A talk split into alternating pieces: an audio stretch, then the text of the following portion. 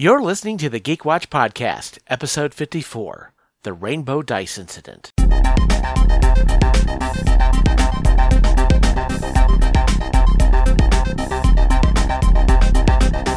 is the Geek Watch Podcast with Brian Hatcher and Mandy Petrie.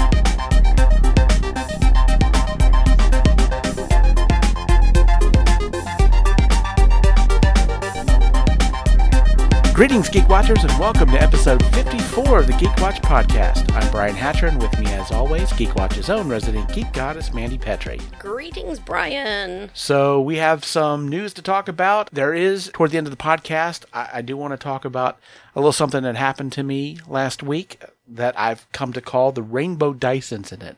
But before we get to that, let's talk a little bit of news. First of all, yesterday, Wednesday, Dick Miller, genre character actor, passed away. He was 90. Mm-hmm. And like a lot of character actors, you may not recognize the name, but the minute you see his face, you're like, "Oh, I oh, know oh, this." That's the guy Yes. from that thing and that thing Exactly. and that thing. Yes. He got his start in genre horror with a lot of the old Roger Corman films. He was in Little Shop of Horrors. He was in Bucket of Blood. Several other Corman projects. Corman, in a sense, kind of discovered him, and he was uh, a mainstay in a lot of B horror movie He was in The Howling. He was in the Twilight Zone movie. He was also in Gremlins. So he he appeared in a lot of different places. So, like I said, he passed away on Wednesday, and uh, he'll certainly be missed.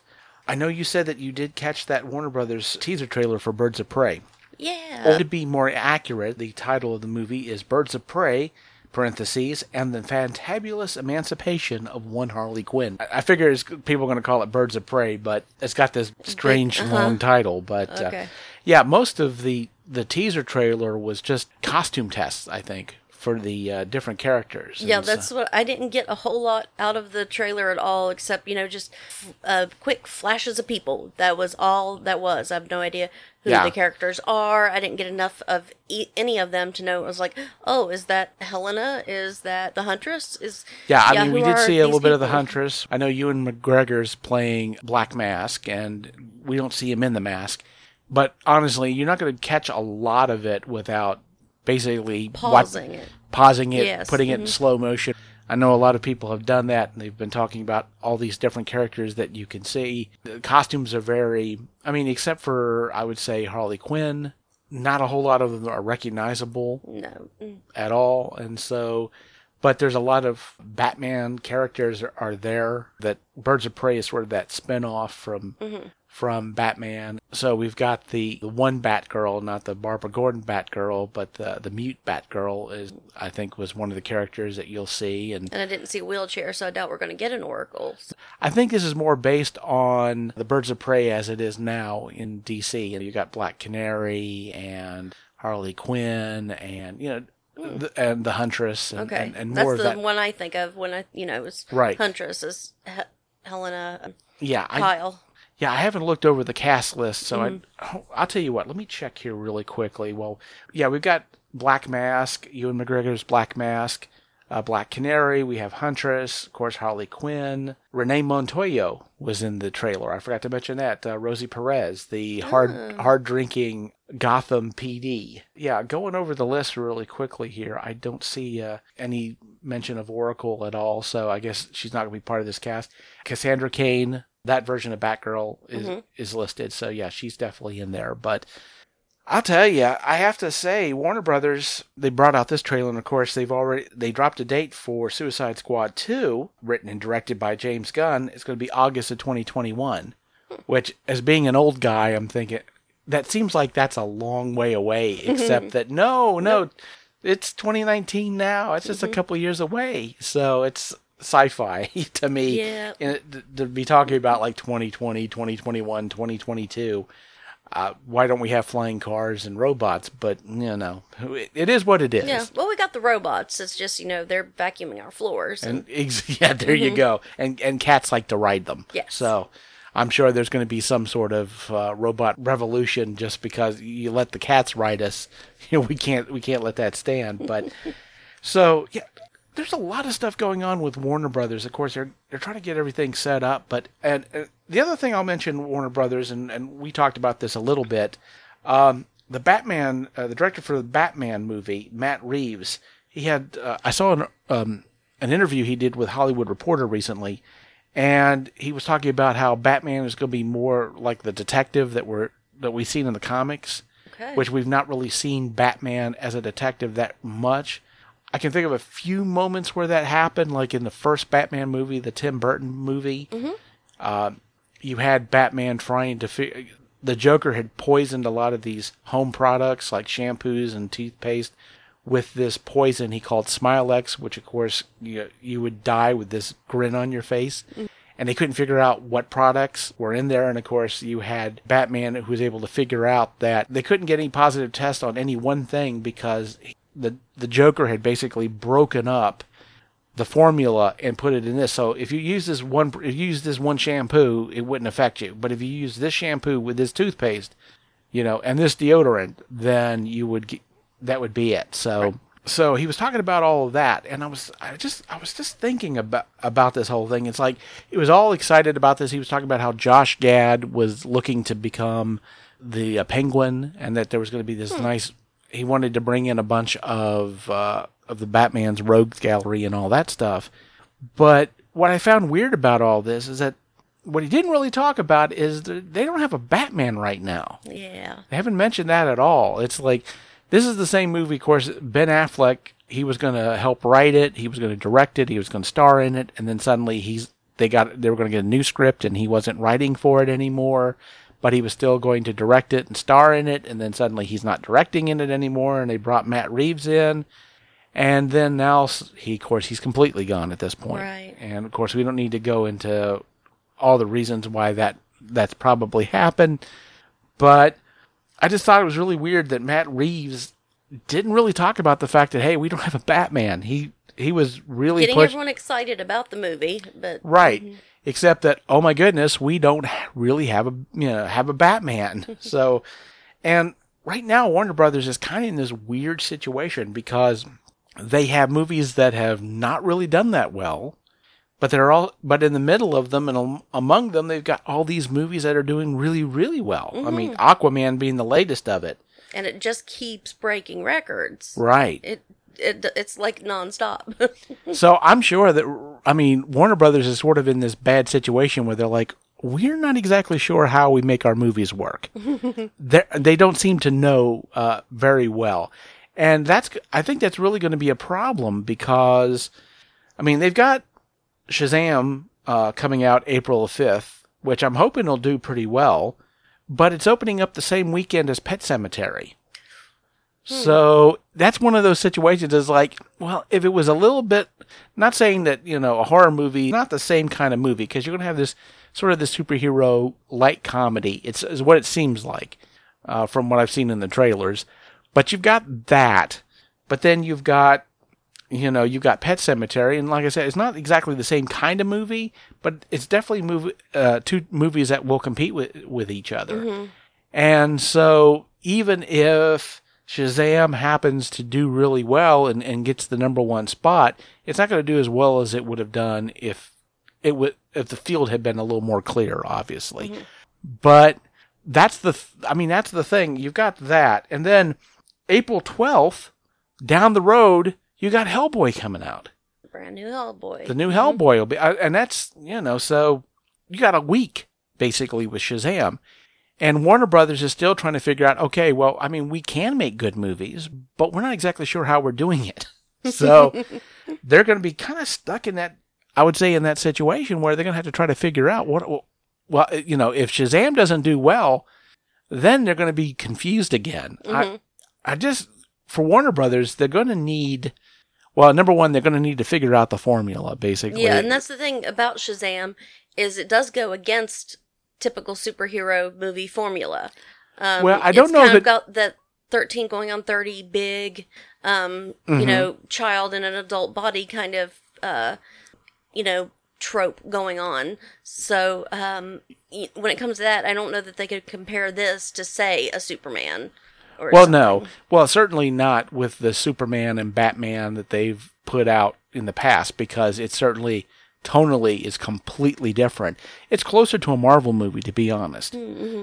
And I think that'll work for it I think the biggest issue that we're going to run into with Warner Brothers is since they're not exactly sure what the secret sauce is, having a, a loss, Shazam not do as well as they hoped that it would do, I think they're going to be at a loss to figure out what kind of a course correction they should be doing. And in a real sense, like I said, this is going to be a packed couple of weeks for Shazam. It's competing against some really heavy hitters. And so I don't necessarily know if a course correction or making the movies in a different way is going to necessarily be what they need to look at because they have to look at their their release dates as well. And I mean right now Warner Brothers is they're not so sure about a lot of it. So what is the release date for Shazam again? Uh, April the 5th. Okay, so that's uh And then a week later, uh, well, Pet Sematary is coming out April the 5th as well. And then April the 12th, we've got Hellboy. So and then I think isn't the next weekend Captain Marvel? um, Captain Marvel is, I don't think that that's not until, that's not until like mid March. Okay. So they've got, they've got a little bit of room there. Okay. But I mean, when you got these other two highly anticipated films coming out around the same time, this is a crapshoot basically. So we hope the best for all the films. But my worry, of course, with Shazam is if it doesn't do so well, is Warner Brothers going to panic and, and do something rash? Well, hopefully not. So, mm-hmm. but we'll see. But since we're talking about movies, we can definitely mention Sony this week came out with some dates for some films coming out. They've already come out with the release date for Ghostbusters 3, which will be July 10th, 2020.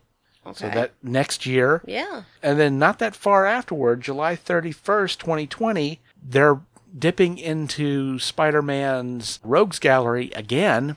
And Jared Leto is going to be playing Morbius, the living vampire. Oh, okay. So they're doing a standalone Morbius film, Huh. which okay, well, Now, but- correct me if I'm wrong. Now, was Blade an original character from Morbius? well, Blade he came out more from Marvel was doing uh, a Dracula series. They had their Okay. own version of Dracula. Although Blade and Morbius have crossed paths for mm-hmm. obvious reasons, but Sony has been taking chances with some of the spookier characters in Spider-Man's Rogues Gallery. I mean, they did really well with Venom. Speaking of which, there is an unnamed Marvel movie in Sony's release dates for October 2nd, 2020, which is probably going to be Venom 2. They haven't come out and said it yet, but October was about the time when Well, they we got to look at what parts of Marvel does Sony own. Yeah, uh, well, they've got Spider Man and they've got Spider Man's Rogue Gallery, which Mm-hmm. is huge, and that's why you know they come out with a Venom film and they can come out with this Morbius film. The thing is, Sony has done really well with Venom, so Morbius could do really well as uh, also. It's very possible. anti-hero sort of. Uh, yes, Yeah. very much in the size of Blade, where you're dealing with uh, a character who's wanting to be good but has these impulses, mm-hmm. and Morbius is definitely one of them. Mm-hmm. And for Morbius, it, it's a little more difficult. Basically, what he does is he's sick, and by using his science, because he's a scientist, he's trying to cure the disease and turns himself into a vampire. Although he's a living vampire, he's not mm-hmm. undead. So he walks that line between human and non-human. And he's worried, of course, that if he snaps and starts drinking human blood, he could go all the way vampire, and then he's lost. So Sony's had their success in the Marvel Cinematic Universe with Venom, did really well, and Into the Spider Verse was near genius when it came to superhero movies. Uh, we I talked about that uh, last week. And so I'm waiting to see what they do. So there'll be a lot of in- great films possibly that we'll get to see next year. So there, but we'll see how that goes. I will mention this one last thing movie wise, and then we'll talk a little bit of TV. But starting Friday, and by the time you're hearing this, it'll probably be Saturday, but February the 1st through the 7th, Black Panther returns to AMC theaters. Did you hear about this? I did, yes, for Black History Month. So it will be uh, in about 250 of the AMC theaters. They'll be showing it twice a day for these seven days, and the film's going to be free. Free. Yes. If you have one of these AMC theaters in your area, and if you're not sure if you do or not, you can go to amctheaters.com and check it out. If you do, you can't just show up there, obviously, because you're going to have there'd be a crowd issue. So you actually have to go onto their website and reserve a ticket. Uh-huh. Mm-hmm. So you do have to you have to say, "Well, I'm coming." And if the the shows are all well, you can't say sold out because if they're freed out, if there if mm-hmm. there's no available tickets, they'll, they will put you on a waiting list and let you know when something opens because somebody may cancel or whatever. Mm-hmm.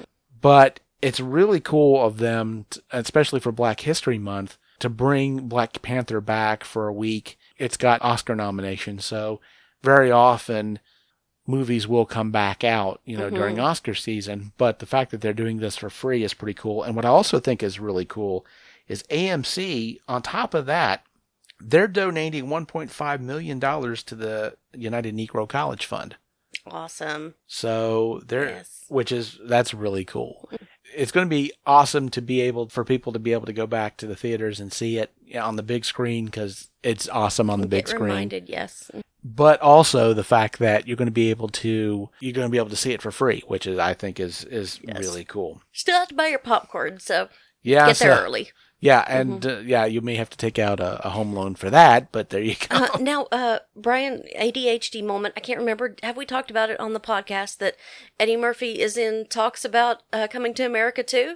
Yes, I heard about that. I was so excited because I can't remember if we talked about it on the don't think- podcast or not, but I want to see, you know, just uh just the barbershop guys. That's Oh, all I want. I want to hear them talking about uh modern politics right now. I mean, I could I could just have a whole movie of them. oh, I'm I'm totally I don't I don't even need Prince Akeem.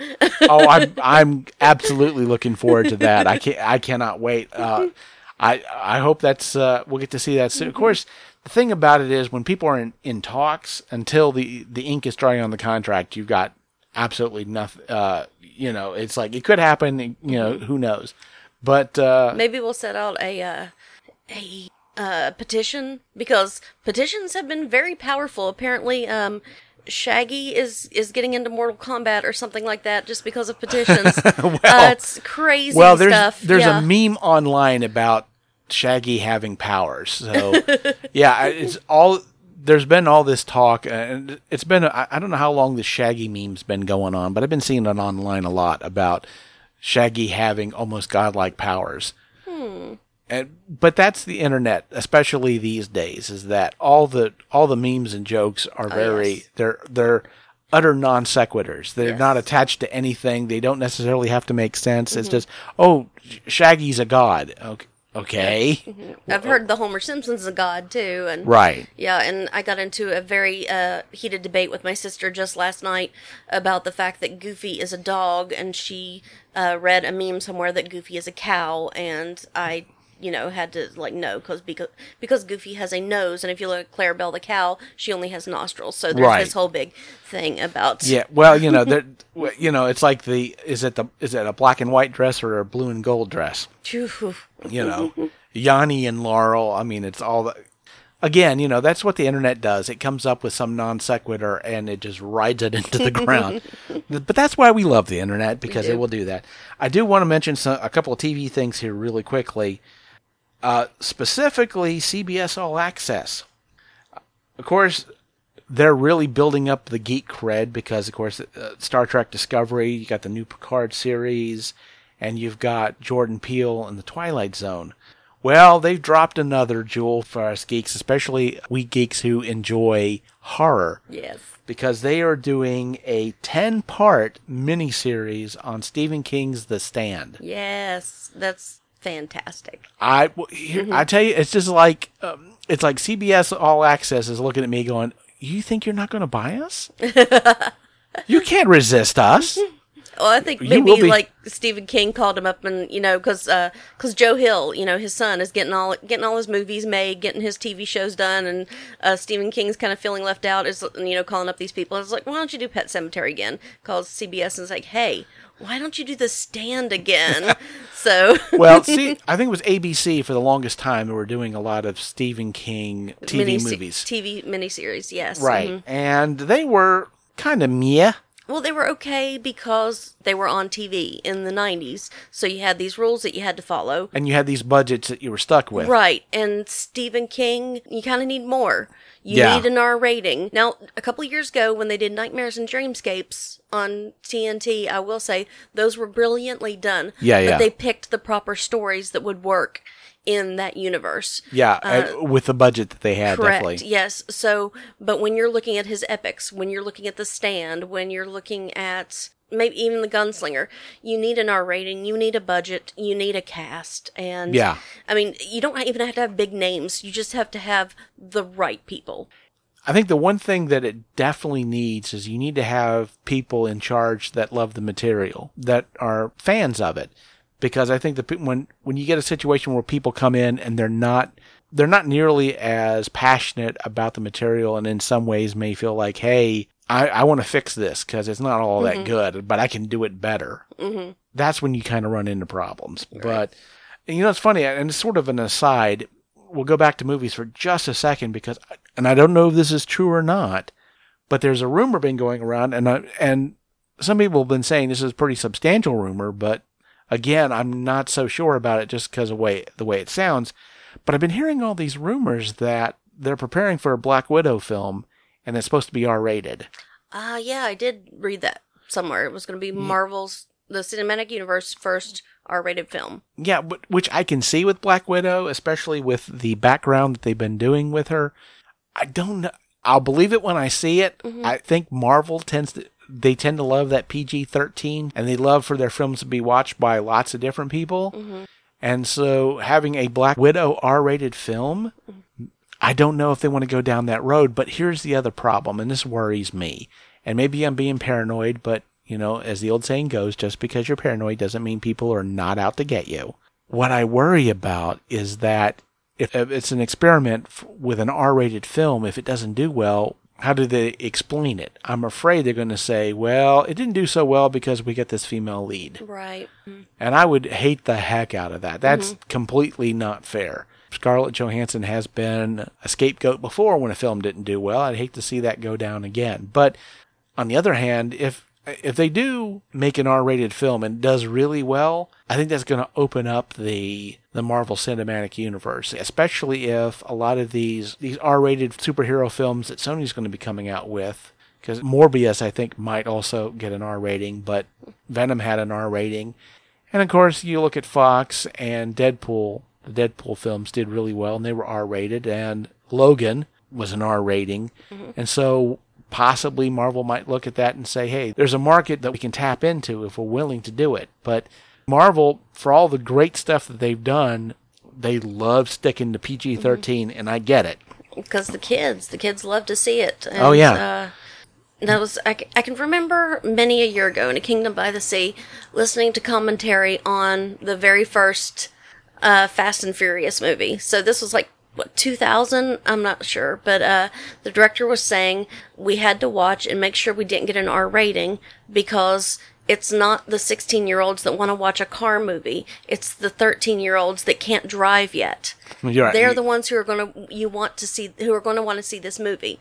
So when it comes to superhero movies uh, not only the geeks, but your future geeks, the peop- the kids who want to be geeks are going to be there. So I can see it, but um, Yeah, you, know, want to.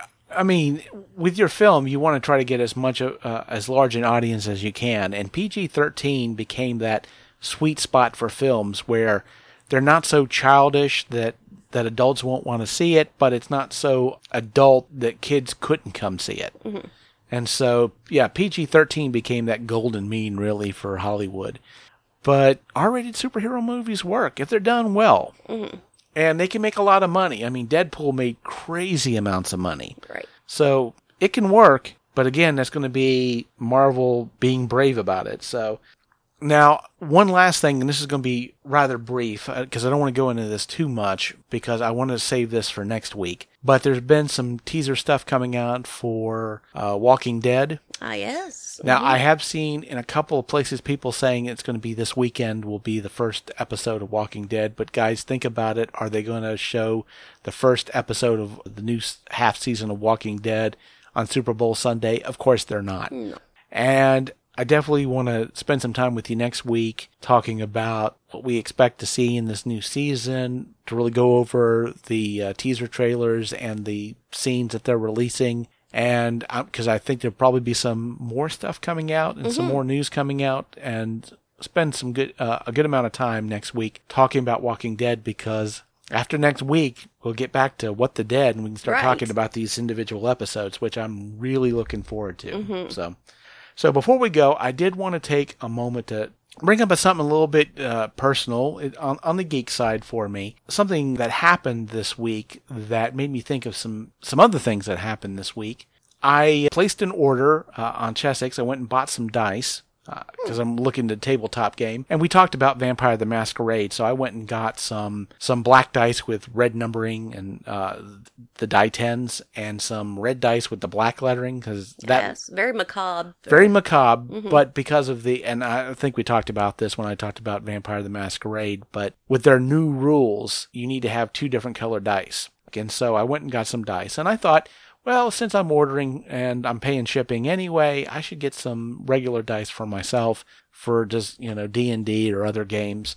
And I got this idea. I was looking at the dice and I thought it'd be kind of neat to color code them. All the D4s would be the same color, all the D6s would be the same and you know, Okay, instead of one whole uh, set of all the dice that are the same. Right. I could I could kind of color code Mm-hmm. You code can just them. reach out and grab the red ones, and you know that they're your 20s or There are- something. yeah, Yes. well in this case they would be the D4s, but I would Okay. Mm-hmm. know. Yeah, exactly. And I thought, wait a minute. When I looked at how many different dice there are, and I, I thought, well, wait a minute, Roy G. Biv. Mm-hmm. For people who don't know what that is, red, orange, yellow, green, blue, indigo, violet, which Mm-hmm. is the colors of the rainbow.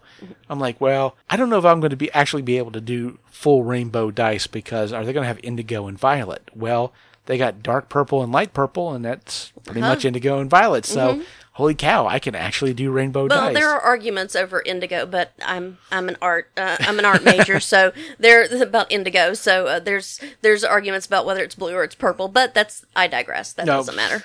Well, d- did you just geek out on, on art? yes, I did. Well, that may be appropriate for this. and so, but what I did was I went and I got the, um, I, I went and, and uh, decided to start red with the D4s and orange with the D6s and, and on and on until we get to the D20s, which became the light purple or, Or the color wheel, if you prefer. or the color wheel exactly. and so I got them, and what I did was I got five of each, and I got the uh, once I got them, I thought they looked great, so I, I put them out on my table. I took a snap for Instagram and, and copied it over on Facebook to show my brand new rainbow dice. The text I put underneath of it was sort of a, a derivation of a song from the Muppet movie. Someday we'll find it, the Rainbow, Rainbow Connection, Connection. the Lovers, the Dreamers, mm-hmm. and D and D. So the actual, Yeah. the actual is the Lovers, the Dreamers, the, and me. the so gamers, the players, and and me with D and D. And so I put that out, and I got a lot of likes on it, which was great. People really liked the look of the die. But what became known as the Rainbow Dice incident is I did get a, a, a DM from somebody, and they said, "Hey, Brian, you doing the the rainbow thing? Aren't you worried that people are going to think this is a gay thing?" And my answer was to them, "So what?" Mm-hmm. I will say that I kind of wish that would have been my first thought, my instant response, but it wasn't. And I think a lot of that had to do with the fact that when I was younger, you know, like a lot of us, I was bullied in school. And homophobia was a weapon, especially in the 70s, was something that when you when kids picked on each other, gay was the absolute, you know. Mm-hmm. And when I was in elementary school, I went by my middle name because that's how I went at home. And mm-hmm. my my middle name is Jay. And so when I was in elementary school, people knew me as Jay. And so, you know, if your name is Jay and you want and you want to and people want to pick on you, they're going to call you Gay Jay. That's what they did to me. And so when you grow up and homophobia is basically a weapon against you, then even years and years later, there's that sort of that cringe moment that I noticed. And it made me really think about a lot of things in the uh, geek community and the nerd community because I think a lot of we talk a lot about toxic gamers and toxic geek culture and a lot of that. And I think a lot of this comes from the fact that when we were young, our geekdom, our fandom was weaponized against us in a huge way. And I think that's one of the reasons why I think people get really sensitive about people coming into their culture because they've paid a pretty huge price, let's be mm-hmm. honest. Now, not to say that yeah, there's a lot of mm-hmm. gatekeeping that goes on because they paid a price for liking what they like. And, you know, like I said, my I, I suffered that stuff. I mean, I was in high school and watching Doctor Who and yeah, I didn't tell anybody. you know, being the kid that started the D&D club in his high school and who was in the chess club, it was no wonder that I didn't go to my senior prom. Okay, because there was no point. It reminded me of a lot of this when this weekend on HBO, and we, we talked about this two months ago, but a, uh, a certain someone who had some things to say about Stan Lee Oh, okay. yeah, decided to double down and say more things about it. Bill Maher, we'll just say Bill Maher on his HBO show, he does a, a, a um, at the end of his program, he does a commentary, and it was about again people who read comic books and how stupid and worthless they are. And so he basically doubled down on it. Of course, we're not going to go over why he was completely wrong about what he said because we we did that two months ago. Yeah, I just wonder why he didn't attempt to educate himself about Um, it. be- but because people don't. He had an agenda, but here's the thing: is again some of the stuff, and we talked about this before, but find really strange about Bill Maher is as much as he hates millennials and he hates people who read comic books and people who say things like adulting. Is at the beginning of this program, he's interviewing Ann Coulter, and he makes two superhero references in, in the space of a minute talks about Wonder Woman, also talks about how he's not Superman and can't see through the cameras, etc., etc. So he makes two superhero references. Mm-hmm. And although he doesn't have a lot of respect for millennials, he goes right into the millennial pastime of trolling. Because that's basically what he's doing. He's just mm-hmm. trolling people. Although I'm sure he believes all the things that he said, but it's basically to go out and attack people and troll people. And he went after a bunch of other people. Uh, he went after uh, Kevin Smith no, attacked him too, who just basically said, "Hey, you know, calm down a little bit." And so he just he went for his head. I think honestly, sometimes we can, and, and I think geek culture and nerd culture is very susceptible to we go emotions 1st and we do that because again, it's it's a, a very raw, very sensitive spot for us. And because of that, sometimes we overreact, sometimes we say stupid things, sometimes we're we try to cut people out when we should be more inclusive and I think would would make our geekdom and our fandom better for all of us. And I was just kind of reminded, I think this week that sometimes we have emotional reactions and we forget about where these come from and we need to kind of go back and, and I think think about why we're sensitive over the things that we're sensitive about so that we can be more rational about it and treat our fandom in a better way and help it to grow. So, I mean, that's, I think that's basically my lesson for this week.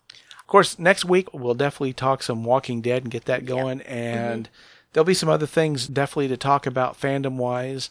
we And talk about Super Bowl commercials. Yes. Yeah. That's going to be because, of course, a lot of these Super Bowl commercials are fandom linked. You know, sometimes we'll see movie trailers and we may see some movie trailers for some of the Marvel movies. So hopefully, yeah, hopefully we'll get, uh, there'll be some really cool geek stuff that we can talk about in the Super Bowl. And, and sometimes geeks watch, actually watch the Super Bowl too. I'm not one of them, but Yeah. uh, I'll I'll eat the food and uh, You'll, I'll, you'll, I'll tell you what. I'll dress up as in my Hufflepuff colors, and I'll sit in the same room where other people are watching sports ball. Well, there you go. Uh, well, you know, I like the camaraderie. Uh, usually, the Super Bowl is like the one game a year I watch. If friends are getting together to do that, or family, and so we'll see what commercials they have, and we'll definitely talk about it next week. And so, with that said, we come to the end of episode 54 of the Geek Watch podcast. Thank you for listening, and tune in next week for the latest in geek news and views with the Geek Watch podcast. For Mandy Petrie, this is Brian Hatcher, reminding all the Geek Watchers out there, we're all geeky about something. Be proud of yours. See you next time. Thank you for listening to the Geek Watch podcast. If you enjoyed this program, don't forget to like and subscribe on your preferred platform and share this podcast on your social media. For links to all the ways you can listen to the Geek Watch podcast, as well as leave comments and suggestions, visit our website at geekwatch.net. The Geek Watch podcast is a Hanging J production.